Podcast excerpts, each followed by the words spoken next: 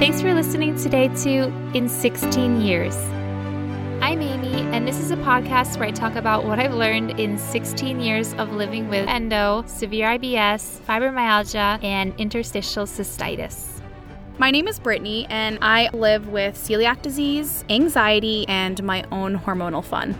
We hope this show will inspire you, empower you, and help you feel supported on your own health journey. Brittany and I are not doctors, dietitians, mental health professionals, experts on endometriosis, or any kind of qualified medical professional. So that means that none of the information we share on this podcast is medical or mental health advice. If you get inspired by something we say, always consult your qualified medical professional first before making any changes. Today, we are back to talk about disability and ableism.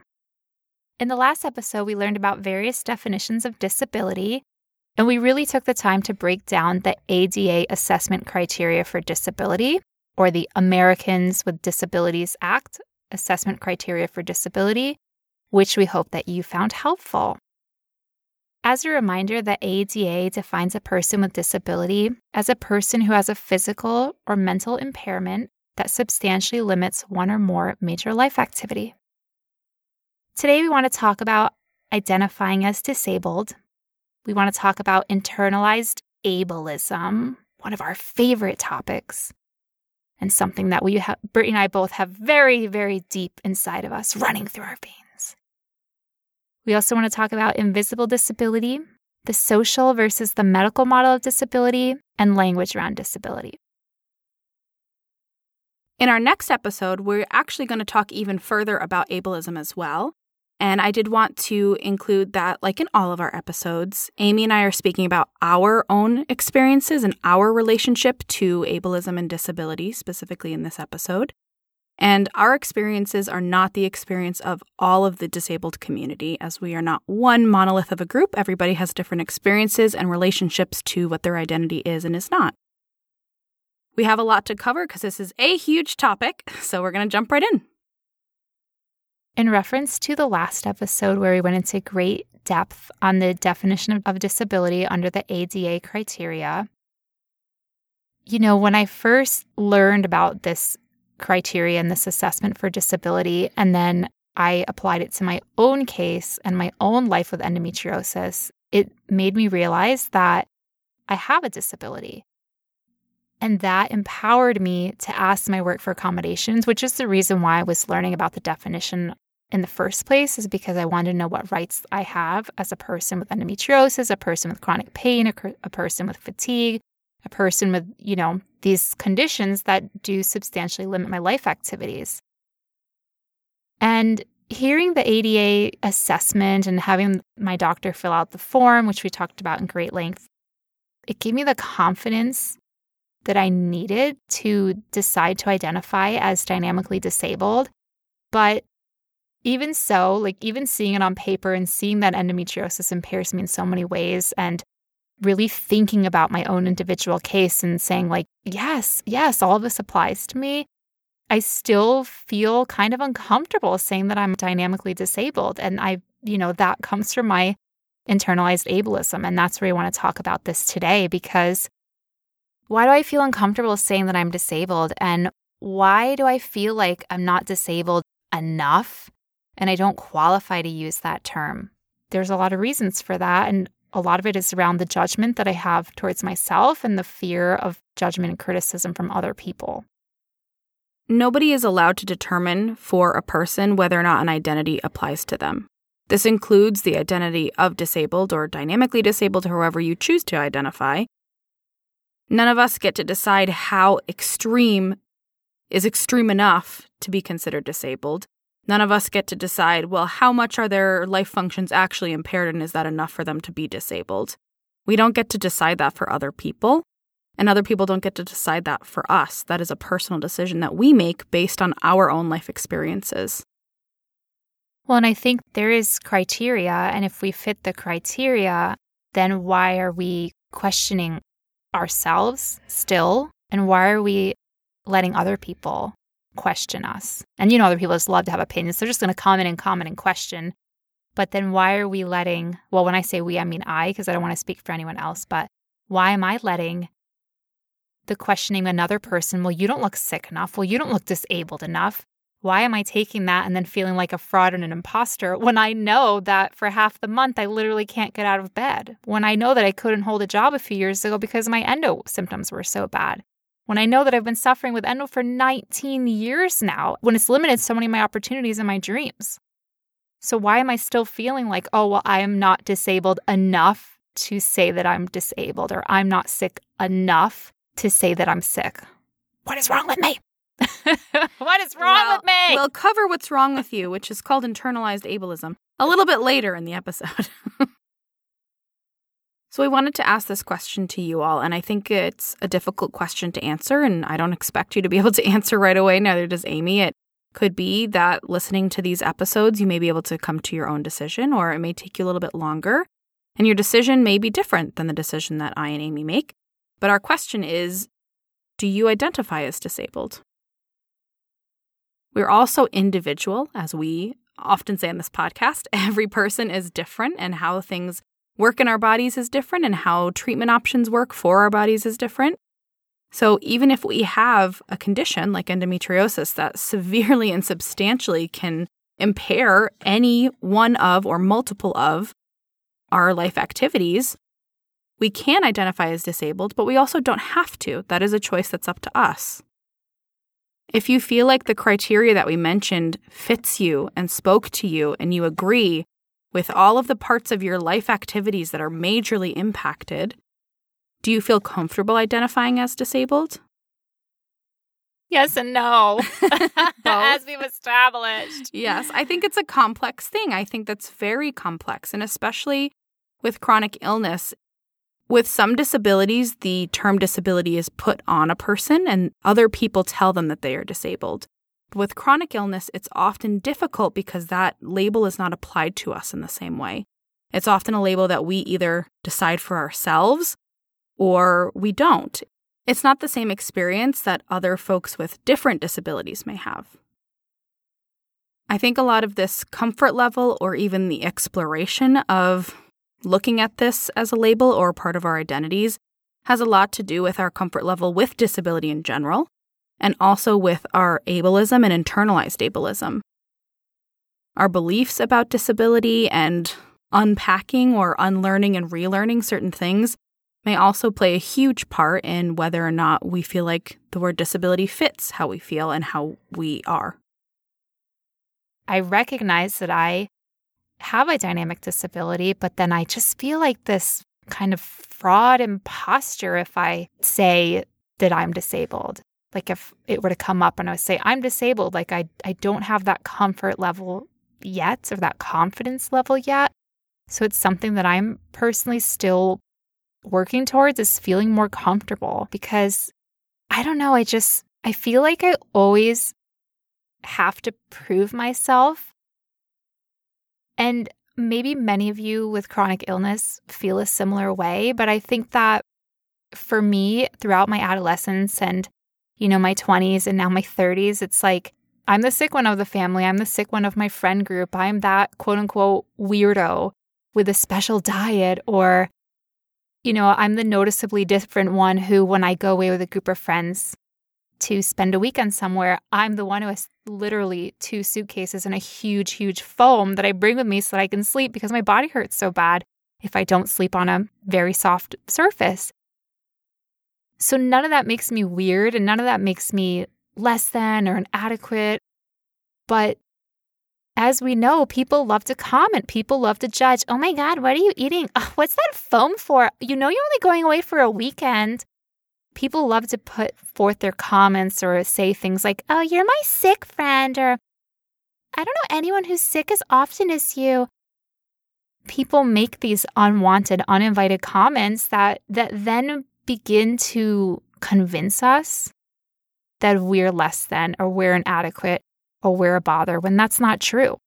But it can be really hard to stand in our truth and to find our self confidence and find our self worth when other people who don't understand what it's like to have a disability or to have a chronic illness are continually having negative attitudes and biases and prejudices and comments towards us. I got a little bit of deja vu when you said you feel like you have to prove yourself because I feel like we've discussed this when it comes to pain. and we've had this conversation about how we don't have to prove our pain to other people. We don't have to make them believe that our pain is as severe as it is. We know how severe it is.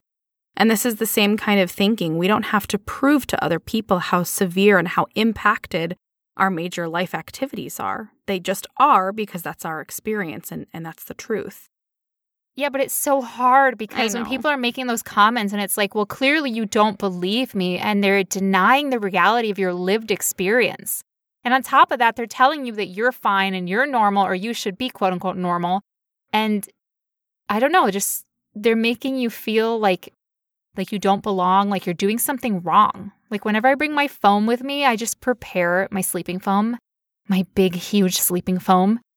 I am preparing myself for the inevitable laughter, comments, cruel jokes. Oh, you're so posh if you need that. Oh, you're really high maintenance. Oh, wow, you're needy, aren't you? People attach all kinds of judgments to the things that we do. And, it, and it's hard. It's hard because we live in this ableist society where people don't have understanding and empathy. The majority of people don't have understanding and empathy and compassion. And they just see something different and like, oh my God, that's different. Let's all get together and point and laugh a bit. She's different. And it hurts. It hurts so it hurts. And then I'm just like, I have to prove to everyone that I'm in pain and that I really am disabled and that I really have substantial limitations to my life activities and I really can't eat gluten when I say I can't eat gluten, then you sound okay, this is really bad. But one time I cannot burp, right? And so when I have anything fizzy, I get really nauseous. And I was in college and I was like 19. And people like, I can't believe that you can't burp. I've never met anyone who can't burp. And I, and I have met more people who can't burp. My family used to joke that I was going to explode one day because I never burped. So I, I can't burp. when people burp, it really grosses me out because I can't do it. it. Makes me my gag reflex actually. Yeah, yeah. Usually, I have an empathetic gag reflex. Usually, when I burp, I'm about to vomit. Yeah. So anyway, I can't burp. So then I've avoided all these gassy foods and things that would normally cause a person to burp. It was just even the word burp was gross. So we're just gonna stop now saying saying that word. uncomfortable. My point is, they were like, "Oh my god, I can't believe I've. Ne- I mean, I've never met anyone who can't do that. You know what? Do that action. so prove it to us." And I was like, "Fine, I'll prove it to you."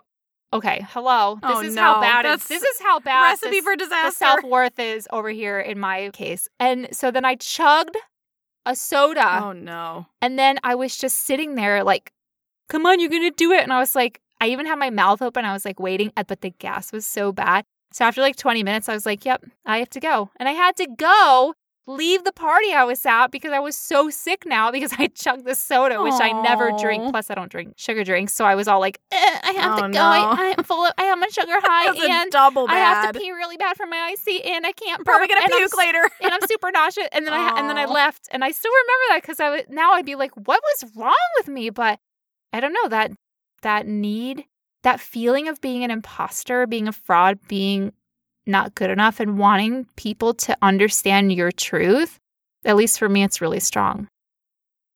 Well, I think in one of those contributing factors is something we're going to talk a lot about today. The basis of today's episode is is that ableism, because our society has a picture of what a disabled person looks like. And to be 100% frank with you, that picture, that vision that society tells us, it is 100% ableist.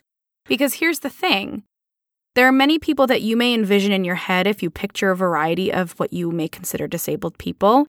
And the vision that you have in your head, if those were real people, they may not identify as disabled. There are many communities and cultures that exist within our world that you may consider to be a disabled person, but they would not consider themselves that way. Whereas you may not consider somebody to be disabled who actually is. So the point is is that it's not up to us to decide what is or is not disabled or is not disabled.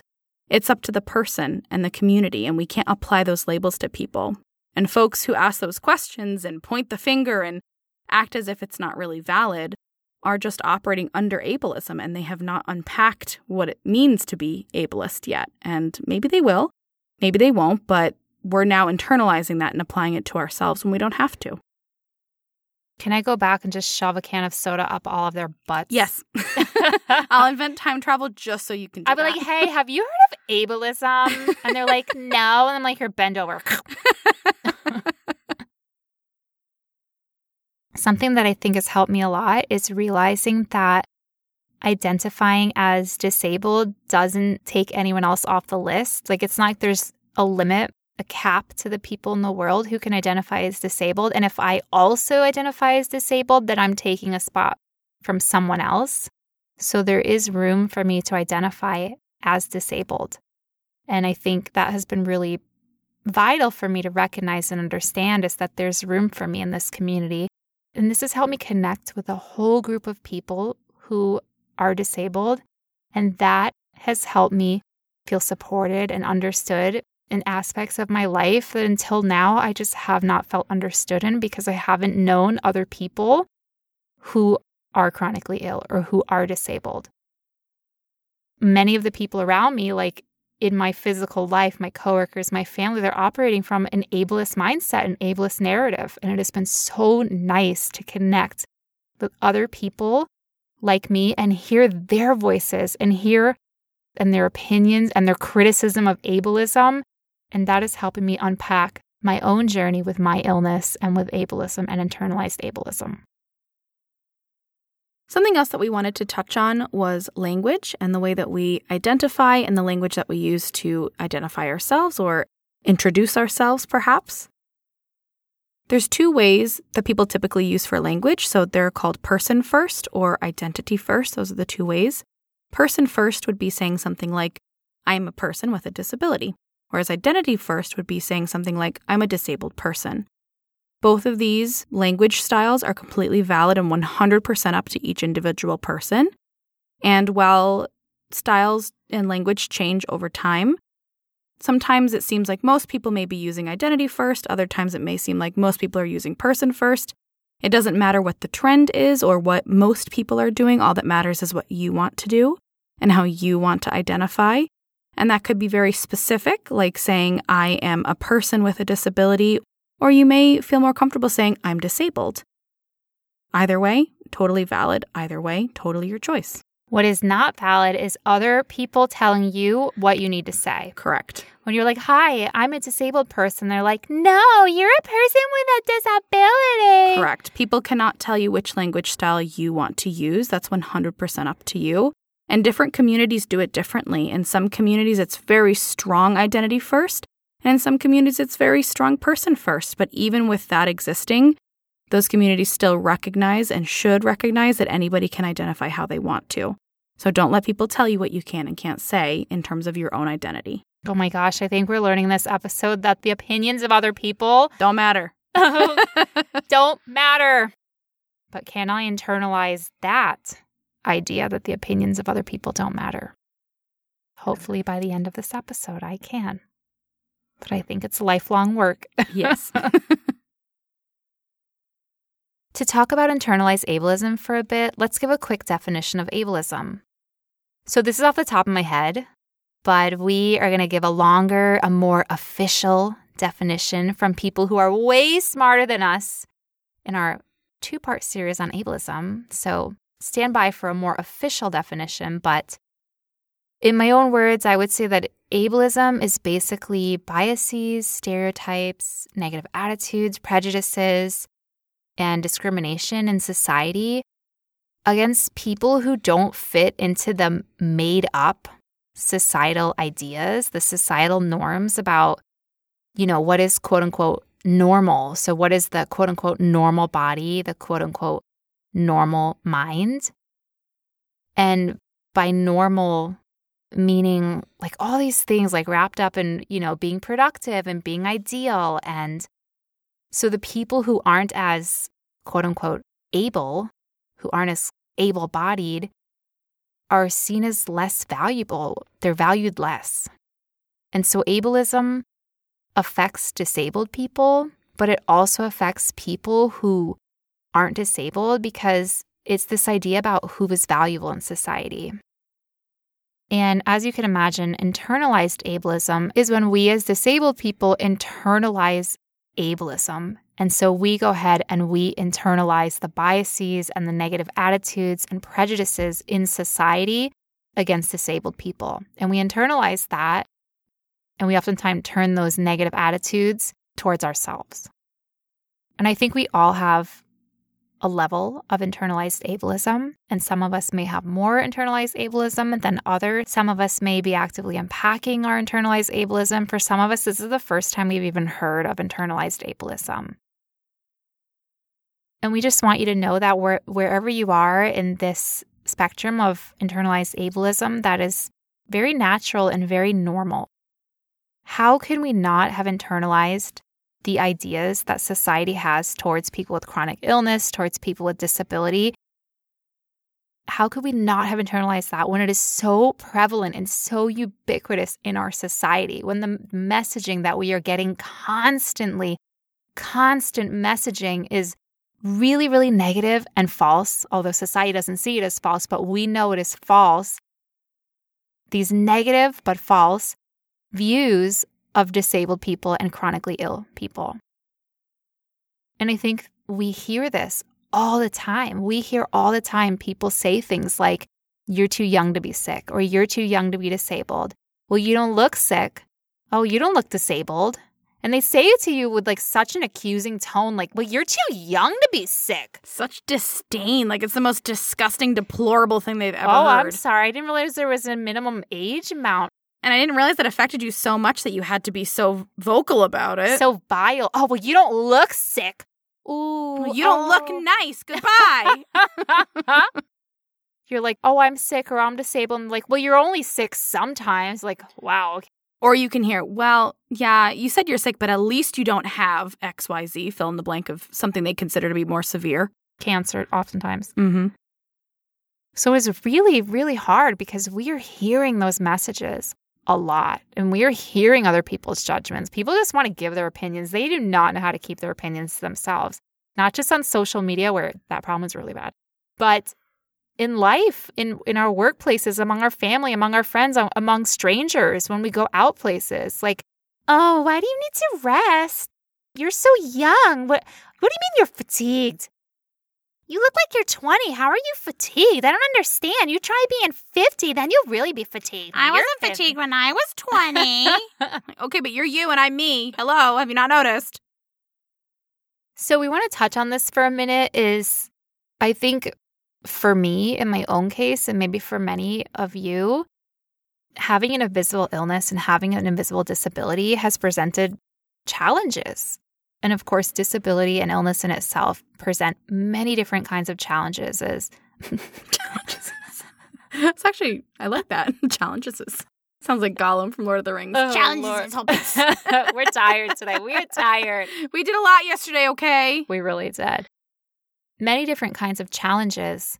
And with invisible disability, I feel like one of the challenges for people who have invisible disability or invisible illness is that other people don't believe your reality that you're experiencing. And so they give a lot of judgment, a lot of disdain, a lot of scornful looks and raising their eyebrows and disbelief and making you feel like you need to prove something to them because they just like flat out don't believe you.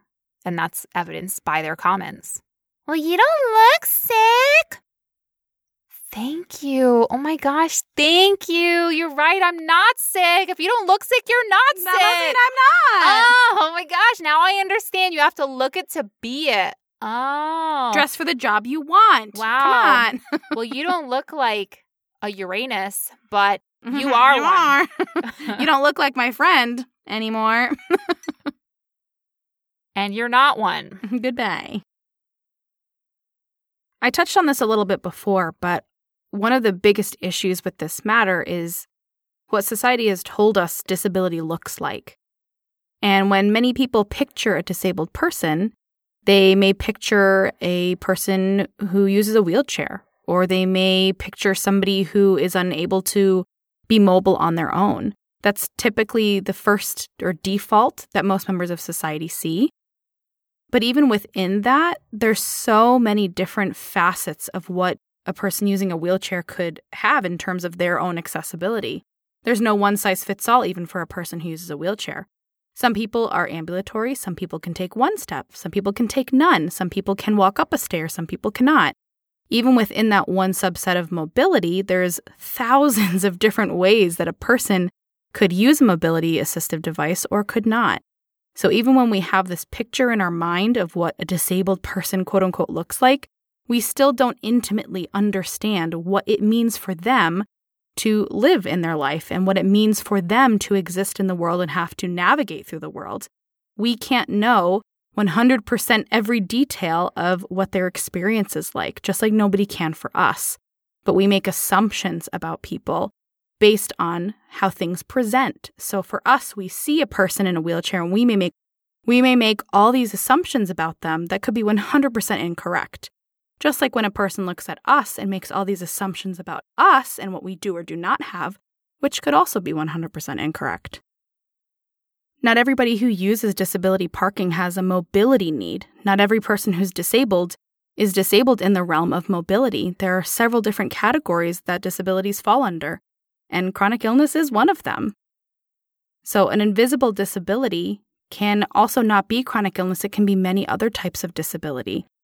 But because society has kind of relegated what it thinks disability means to one visual cue, it means that it's a struggle for everybody else who doesn't fall under that cue. And a struggle for people that do to explain how their breadth and experience is not what the person is making an assumption that it is. I think the most important word that you said there is assumptions. People have so many assumptions about other people. There's so many stereotypes that have been fed to us by the media.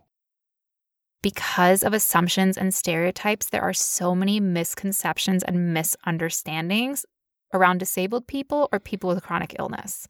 There are just so, so, so, so many assumptions, and it just needs to stop.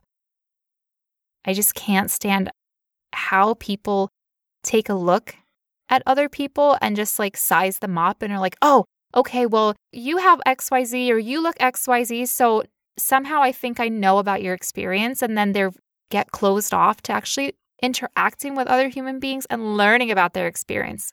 How wonderful would it be if instead of when we said, let's just go with something really simple like, oh, I don't eat gluten because it makes me sick. How about instead of the assumption that I'm some posh whatever. I'm making it up to seem cool or special. It's a fad and that can't be real. How about taking a second to when I say, oh, I don't eat gluten because it makes me sick, saying, oh, wow, that must be really hard because gluten is in almost everything. Wow, wouldn't that be such a different experience than being ridiculed and practically bullied for not eating certain food groups, for example? Wouldn't it be wonderful if when I say, yeah, I have a chronic illness, instead of the first thing hearing is, you're too young to have that, or you don't look sick, saying, wow, it must be really hard to have a chronic illness. I can't even imagine that. Wouldn't that open up such a different energy and such a different conversation and real chance for understanding each other and for compassion and maybe for fighting against this thing called ableism instead of fighting it with each other? People, for some reason, get really defensive. And all these retorts are examples of people getting defensive when you share something about yourself and how you live and your disability with them.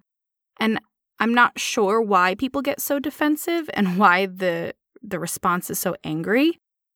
Maybe because of the medical model of disability, they all subconsciously believe that people with disabilities are trash. And then you're like, oh, I have a disability. I'm like, oh my God, I'm talking to a piece of trash right now. Ew. my viewpoint's completely different. Wow. I swear you didn't smell before you said you had disability. But now that you did, I'm like, oh, get me out of here. Get some, let's get some air freshener around her, please. well, you know, I think there is actually some truth to that, but I don't think it's for the reason that you said, Queen Trash. I think it's more of the fact that when you talk about having a disability, the automatic default is to that you have a need. And people who do not have needs in certain in this same aspect of their lives somehow assume that there's a pie and it's limited. And if you have a need, then it takes away from what they could possibly receive. And so by diminishing and doubting and dismissing what you have, that means that you'll take up less of the limited pieces of pie.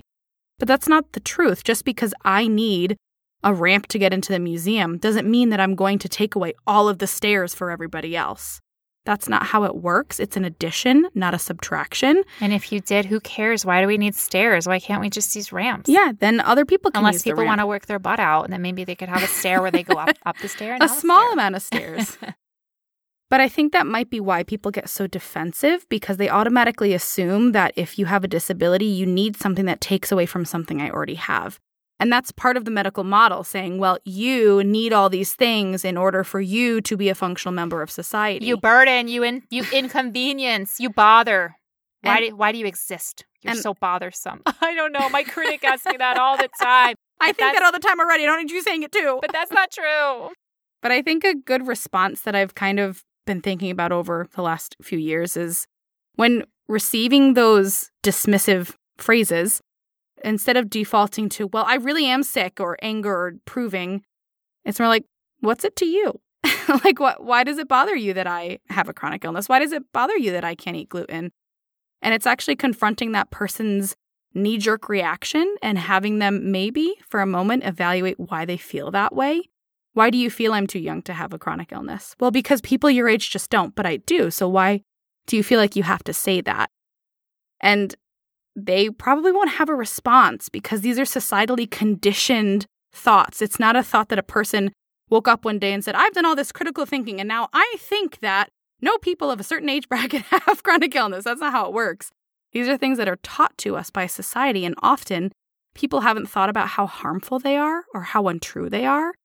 And just getting them to maybe think about them can help us think about it, but is maybe a good way to respond rather than trying to spend our energy proving to them why they're wrong. Okay, well, Queen Trash wants to say something over here is that I agree. For some people, it's definitely a knee jerk reaction, but I also think for some people, they truly believe that we're just less than. And Absolutely. we are going to go into that in our episode on ableism. And so I think something that is really powerful is when people get in your face and they just like want you to chug a whole can of soda so you can prove. Because they wanted, you know what they wanted? They wanted me to chug the soda so then I would burp and they'd be like, ha, you lied to us. You can burp. They wanted to prove me wrong, right? It's Yes. like this innate, They wanted to prove that you're actually the same as them and you're just faking it for attention. Maybe, I don't know, but it's this innate need to prove me wrong or to prove us wrong or to prove that what we're living is not what we're living and what they think we're living is the truth, right? It's this like weird control and anger and hatred and Don't lift my veil. I must prove that my veil is actually the reality. it's like all these really weird things put together. And something that I think is so powerful and so, so hard to do, it sounds so simple, but it is so difficult, is when a person comes at me now and they're just like, well, you don't look sick. And then I just go, I just shrug and go, okay. And I walk away. And they're like, hey, what? Because they want to engage. They want to argue. They want to fight. They want me to have some retort, and then they're going to have some retort, and then I, and that's what they want. I'm like, no, I don't have energy for you. My battery is drained, baby, because I because I'm sick. okay. so I don't have to waste my energy on a Uranus like you. No, and you are not, as a person with a disability, required to shoulder the burden of educating others. Absolutely, you are not required. If you choose to have the conversation with somebody that you think it's worth putting the effort in, like a family member or a friend, then that's your choice. But you are not required to shoulder the burden of educating every single ableist person out there. And please don't feel like I was trying to say that because I was not. Oh But- no, I didn't think you were trying to say that. But you can choose to. 100% your choice, like everything else in this podcast. I want to have quick story time with Amy because I want to tell about It's my favorite time of the episode story time with Amy. Yay. Well, this is about this is a story about having invisible illness and invisible disability and a challenge that it posed for me and then all of the guilt and the self-criticism that I had after this situation passed. But basically, I had taken a flight and it was a 10-hour flight and I actually had like 7 more hours to go. so it was a, Oof. when I lived in Japan, I was going from Japan to Morocco, which was really far. And after like a 10 hour flight, we arrived in Turkey and the airline was putting us up. So I knew about this layover. That was part of the flight is that you would have a stop in Istanbul. The airline would pick you up on a shuttle and take everyone on that flight to a hotel that they actually paid for. and you would stay in the hotel for the night. And the next day, they would take you back for the next leg of your flight, which is really convenient. But at the time, that was like 10 years ago. So I was probably like 26. And I didn't know that I had endometriosis. I didn't know that I had a disability. I didn't, you know, I didn't know what the heck was wrong with me. I just, in my mind, I was, you know, inadequate and at fault.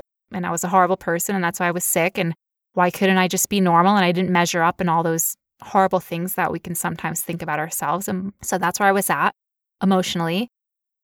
We were waiting in line to check in at the front desk of the hotel. And there was a woman and she had a baby and she was like maybe at the end of the line, like 10 people back. And so she was asking people, Oh, my baby's really fussy. Can I go in front of you? And everyone was saying, Yeah, please go in front, please go in front, and letting her go in front of them. I had waited in line and I was I was going to be the next person that was called to check in. I had just come off a, a 10 hour flight, plus the waiting time that you're in the airport waiting for your flight, plus the time that it took waiting in the airport in Istanbul for the shuttle to pick you up, plus the time waiting. So I'd already, you know, left my house like 15 hours ago. We crossed, I don't know how many time zones. I'm not able to eat on an airplane or in the airport because of all of my intolerances with food. So I had not eaten in 15 hours. Airplanes make me super sick. I throw up on the airplane. I have horrible gas on the airplane, which is a major problem because you're sitting in your seat and like every 20 minutes I have to have really foul gas. And so I have to get up and go to the bathroom because I want to be considerate to the people I'm sitting next to. By the time you go to the bathroom and pass your gas and come back and sit in your seat, you have more gas. And it's just like never ending cycle. Traveling in an airplane is, Brittany knows, is one of my most hated things that I do and is one of my most uncomfortable experiences that causes my biggest flares. So I was standing at the counter 15 hours into this journey about to collapse. Like I was falling apart and my period was supposed to come in the next day. So I was hardcore struggling and I was in a lot of pain because with endometriosis, with fibromyalgia, when you're squished in an airplane seat for 10 hours, I mean, I'm talking, I was crawling out of my skin from the amount of pain that I was in. When this woman with her baby came to me and she was like, Oh, can I go in front of you? I just said, No, I'm sorry. And then I looked at the ground. And the thing is, I wasn't saying no, she couldn't go in front of me because I was a horrible, selfish, young, young person that it couldn't recognize that, you know, she had her child and she had needs, but I was dealing with my own struggle and with my own needs of my body in that moment. And the thing is, I didn't have the language or even the knowledge at that time to know that I had a chronic illness, to know that I had a disability. All I knew was that if I let her go in front of me, I might crumple to the floor and they may end up calling an ambulance. So I was holding myself together with every single ounce of myself. If it was now and I, I, was in that situation and the woman came up and said, Can I go in front of you? I probably would have said something like, I'm really sorry because I can see that you're struggling with your child, but I'm, I'm actually struggling too. I have an invisible disability and I need to get to my room as soon as possible. So I'm not able to let you go in front of me because it's, it's a dire situation for me too. But I couldn't say that at the time because I didn't have the tools, I didn't have the knowledge, I didn't have the language. So all I could say was no, no, sorry. And then look at the ground because I was so mortified and so embarrassed because I felt like I was doing something super wrong. Like I was the horrible, horrible human being. And then people in the line were going, oh my God, they're muttering to themselves, like, oh, young people are so selfish. And then I went to my room. I checked in. Everyone was giving me the evil dagger eyes, you know. And I checked in, I went to my room, and I just had this breakdown from everything. Of course, the physical exertion, the hunger, the lack of sleep, the pain, but then also feeling like I was a terrible human being. And then with those feelings come, I'm such a terrible person. No wonder why I'm sick. This is my fault. I deserve to be sick. And then that whole spiral of it's my fault that I'm sick. And so that's my little story about a situation where my invisible disability was present, but other people didn't know that. That's what I was struggling with. In their mind, I was just some young girl who was traveling around who just was really rude and who didn't want to let some mother and a baby go in front of her because she was so rude and selfish. And that stayed with me for a really long time. I mean, it's been 10 years and that situation still sticks with me. It stuck with me because I felt so guilty about not letting her go in front of me and being a horrible person. But now it sticks with me because I realize I'm not a horrible person. In that moment, I had very real, dire, extreme needs but I wasn't able to express that to her and to the other people in line. And so now, when I think back on that situation, I think about ways I could have communicated better, ways that I can communicate in the future. And that's something that I'm really trying to do for myself is that because I'm a person who has an invisible disability, most times it looks invisible unless I'm like hunched over in pain, you know, crawling down the sidewalk. But most times my my disability is invisible, my sickness is invisible. And so I feel that I want to become much better at succinctly speaking about my condition in a limited number of words so I don't ramble on and on and on, right? But I want to be able to talk about my condition in a way that other people can understand why I need the accommodation that I need or why I'm making the decision that I'm making and have a little more of compassion and empathy with each other. I know you mentioned that you felt really guilty and a lot of shame for so doing what you guilty. did. so ashamed. But I actually think, even to that young, scared Amy, that it was rather brave, actually. And the reason I say that before you go, "Whoa, what are you talking about? is because for the first time, and one of the few times at that age where you were still trying to grapple with everything, you put your own needs first. And I think as people with invisible disabilities and people who struggle with symptoms that are often not extremely screaming to the people around us, we often hide how we're feeling at the expense of ourselves in order to put somebody else's needs first. And the term for that that's commonly used is masking, whereas we hide what we're actually feeling or how we actually operate to make other people feel more comfortable or to make other people happier at the expense of ourselves. And in that moment, you didn't do that. You put yourself first. And it's hard to do that, especially in this society and especially with an invisible disability. But it's important to recognize that putting yourself first didn't mean that you were doing something horrendous to the other people around you, whereas putting yourself second could have actually done undue harm to you. It's a really tricky space that we have to navigate.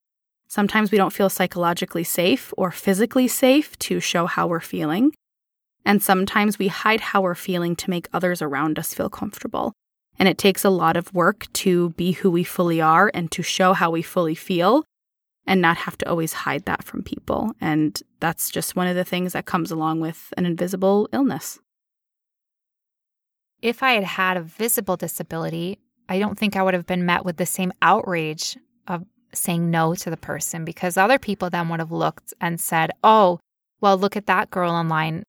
She needs to check in quickly too because, you know, she can barely stand. She's shaking. She is on crutches, etc. You know, etc. Or she has a mobility device, or she has X, Y, Z. So it's the fact that they don't understand and they don't know what I'm going through that they just make that assumption that I'm perfectly normal. I'm just a healthy young person and because I'm young, I'm super healthy, right? So, of course, I should let someone else go in front of me because I have that stamina to wait in line a little bit longer. But what they didn't know was that I didn't. I was barely, barely holding on.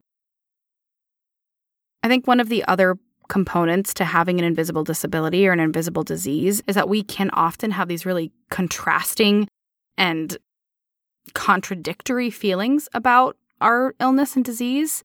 Things like I'm not sick enough, but then I need these accommodations in order to function in my daily life. Or people have it worse. People are sicker than I am. So I should just suck it up and remember that I don't have it that bad. But then the conflicting feelings of, I'm really sick and I can't keep up with society and my peers. I can't perform in the workplace or in the school place like my peers. I'm a failure. I'm not where they are but I should be. Yeah, in one moment we think, I'm definitely sick. And then the next moment, well, maybe I'm not that sick. And in one moment, wow, I clearly am disabled. And the next moment, okay, maybe I'm not disabled.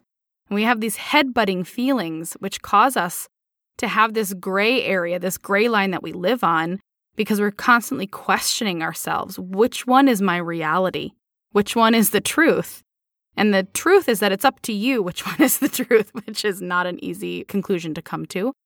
But because of the way that endometriosis works specifically, there can be moments in which we feel better and moments in which we feel worse. But that doesn't change the level at which we operate on the average or on the normal basis.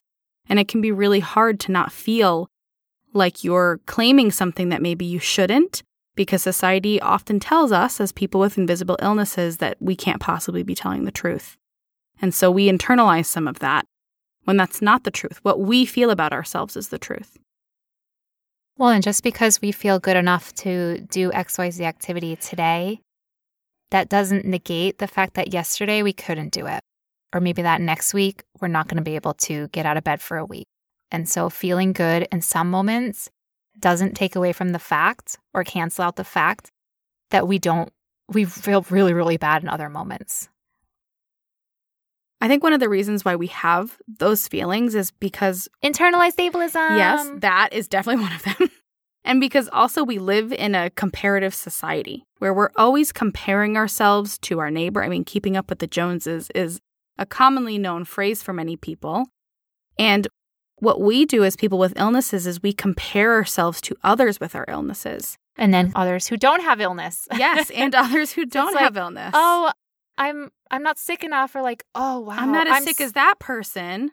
Or if I were just like them, then my life would be so much better because they don't have XYZ to deal with. We do this comparison game all the time, not just with illness, but also with so many other aspects of our self and our self worth.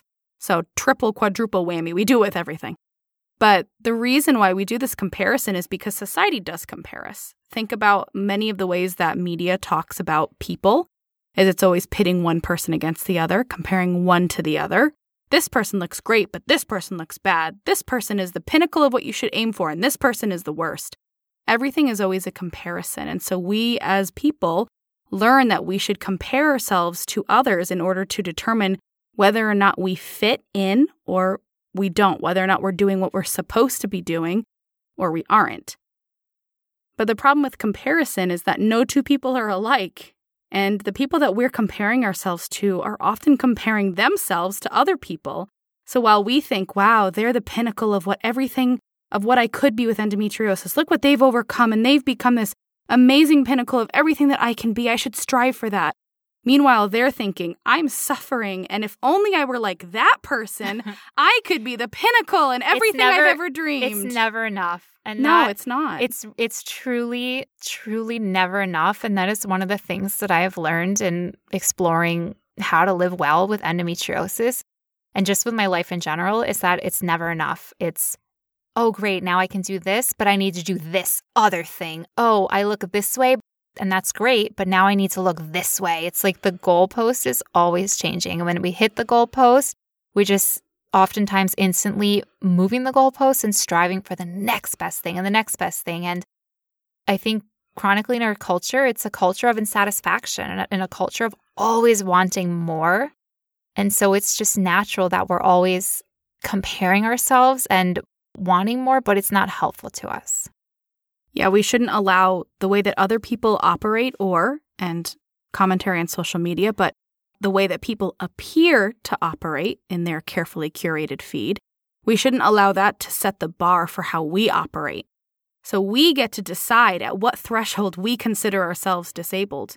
We get to decide at what threshold we consider ourselves sick or chronically ill. We get to decide at what threshold is too much and what threshold is our our finish line. We get to determine that.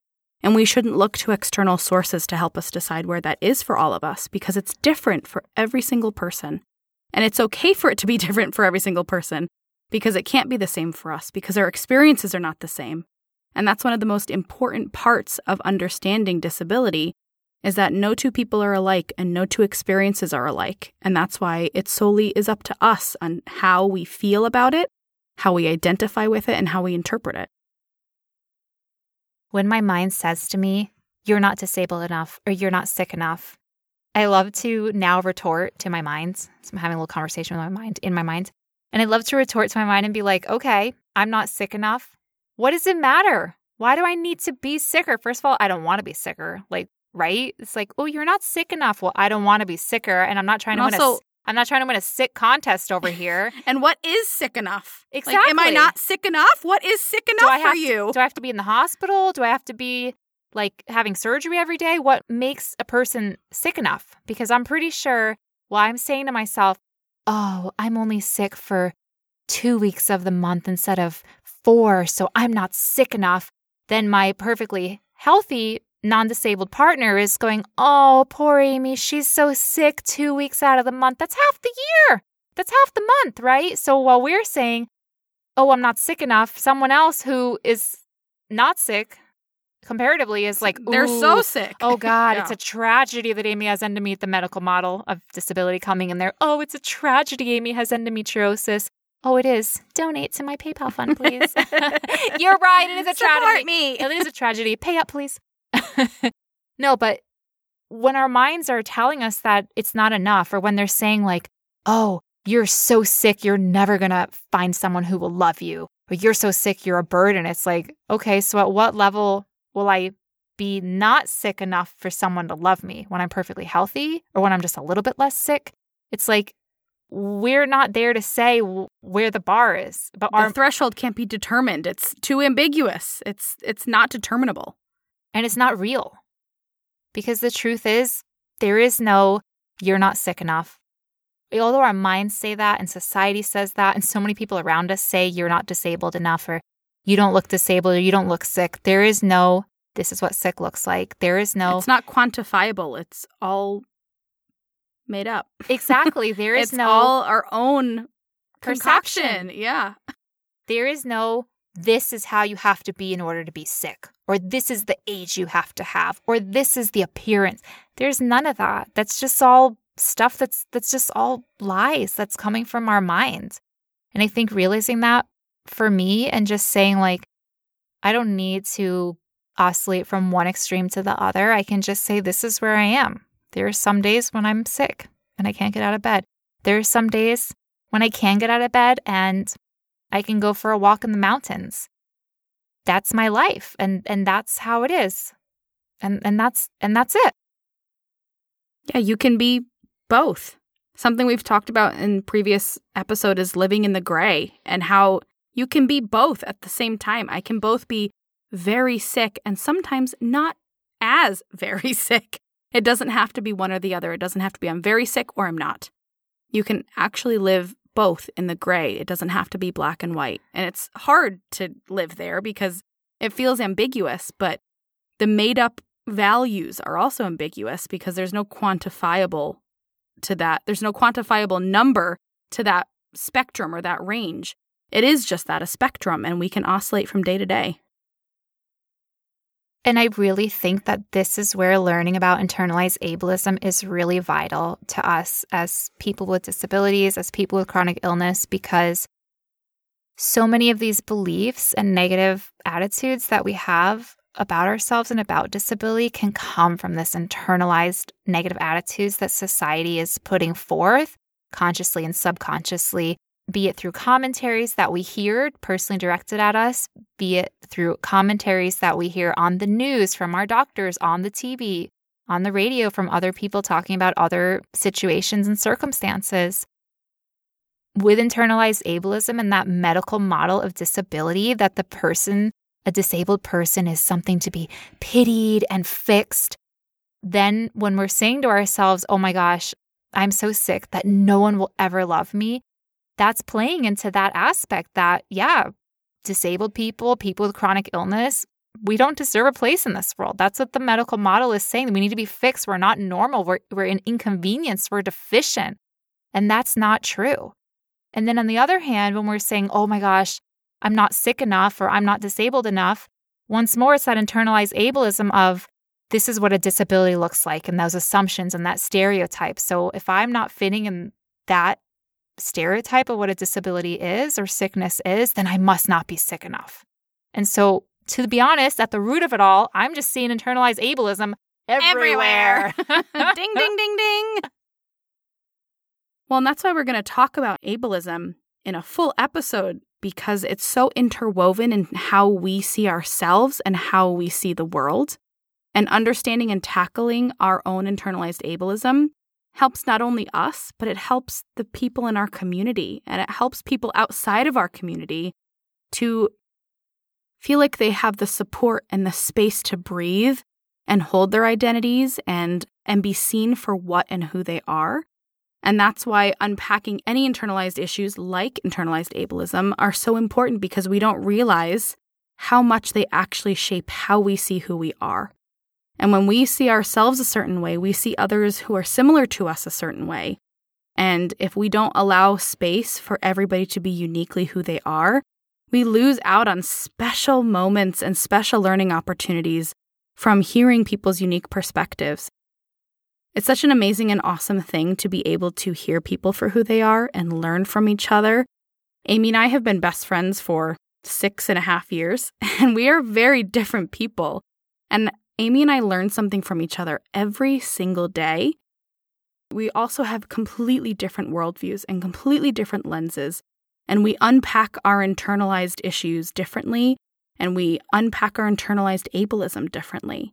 And being able to do that has allowed us to teach each other and to teach people in our lives and allowed us to see ourselves in a different way. And that's why it's so important. And that's why we're going to spend a whole entire episode dedicated just to that. The real takeaway that we want to bring you with this episode is that we, as people with disabilities or people with chronic illness, we are not the problem. Society favoring non disabled people is the problem. Society not making space for us is the problem. Lack of opportunity, lack of equity, negative attitudes towards people with disabilities, towards people with chronic illness, that is the problem. And so that's what I'm working on with myself right now is holding that space for myself to say, you know what? I have a chronic illness. I have a disability. Yes, I'm different than the quote unquote norm. I'm different from the general population. I have limitations in many major life activities. And that's just what it is. And I don't have to compare myself to other people and I don't have to feel bad about it. And I'm certainly not broken and I don't have to apologize for that. And I am allowed to take up space. I belong on this earth. You belong on this earth. We all belong on this earth with disability, with chronic illness, with any of the other identities that we hold. We belong here. I don't need to prove anything to anyone, and you don't need to prove anything to anyone. What I'm finally realizing is that our fight isn't against our bodies and our fight isn't against ourselves, but rather against the systems in place that favor non disabled bodies, that don't allow us to get equal representation, equal care, and equal opportunity. That is where I'm going to put my fight from now forward, not against myself, but against the system that is holding us back and holding us down. So that ends our episode for today. But not our fight against ableism. Absolutely not. and next week, we're going to talk about ableism. Is trash. How ableism is trash, yes. And Amy and I warmly invite you to join us for that episode where we can explore what ableism means and how we see it in our society and how pervasive it is and what it means to exist in an ableist society. And I know that today we talked about a lot of things that may be really heavy or maybe very confusing or overwhelming. I know when Amy and I first started this journey for ourselves, that's how we felt was a lot of conflicting feelings that we discussed in this episode about being enough or not enough. And this may be the type of episode it took Amy and I a lot to process what we learned when we started this journey and learning this information. So feel free to sit with it. Feel free to take some time to digest and really come to grips with how you feel. It can be shocking to consider ourselves something that we may previously have pushed to the side, whether due to societal understanding, belief systems, internalized ableism. and come to grips with maybe that that's something that we're actually experiencing. And that can be really hard and challenging to see. I know it was for us. So we invite you to have some time, spend some time to yourself thinking about this. And we always invite you to reach out to us with questions and comments and just thoughts that you have around this topic because it is a really large conversation. It's a really deep conversation and it's a very personal conversation for every single one of us. So thank you for joining us and listening to how we feel about this journey for ourselves. And we hope that it sparked some kind of self exploration in you. If you want to reach out to us, we would love that. We are on Instagram at in 16 years of endo. We are on the website in 16years.com. Thank you so much for listening and spending this time with us.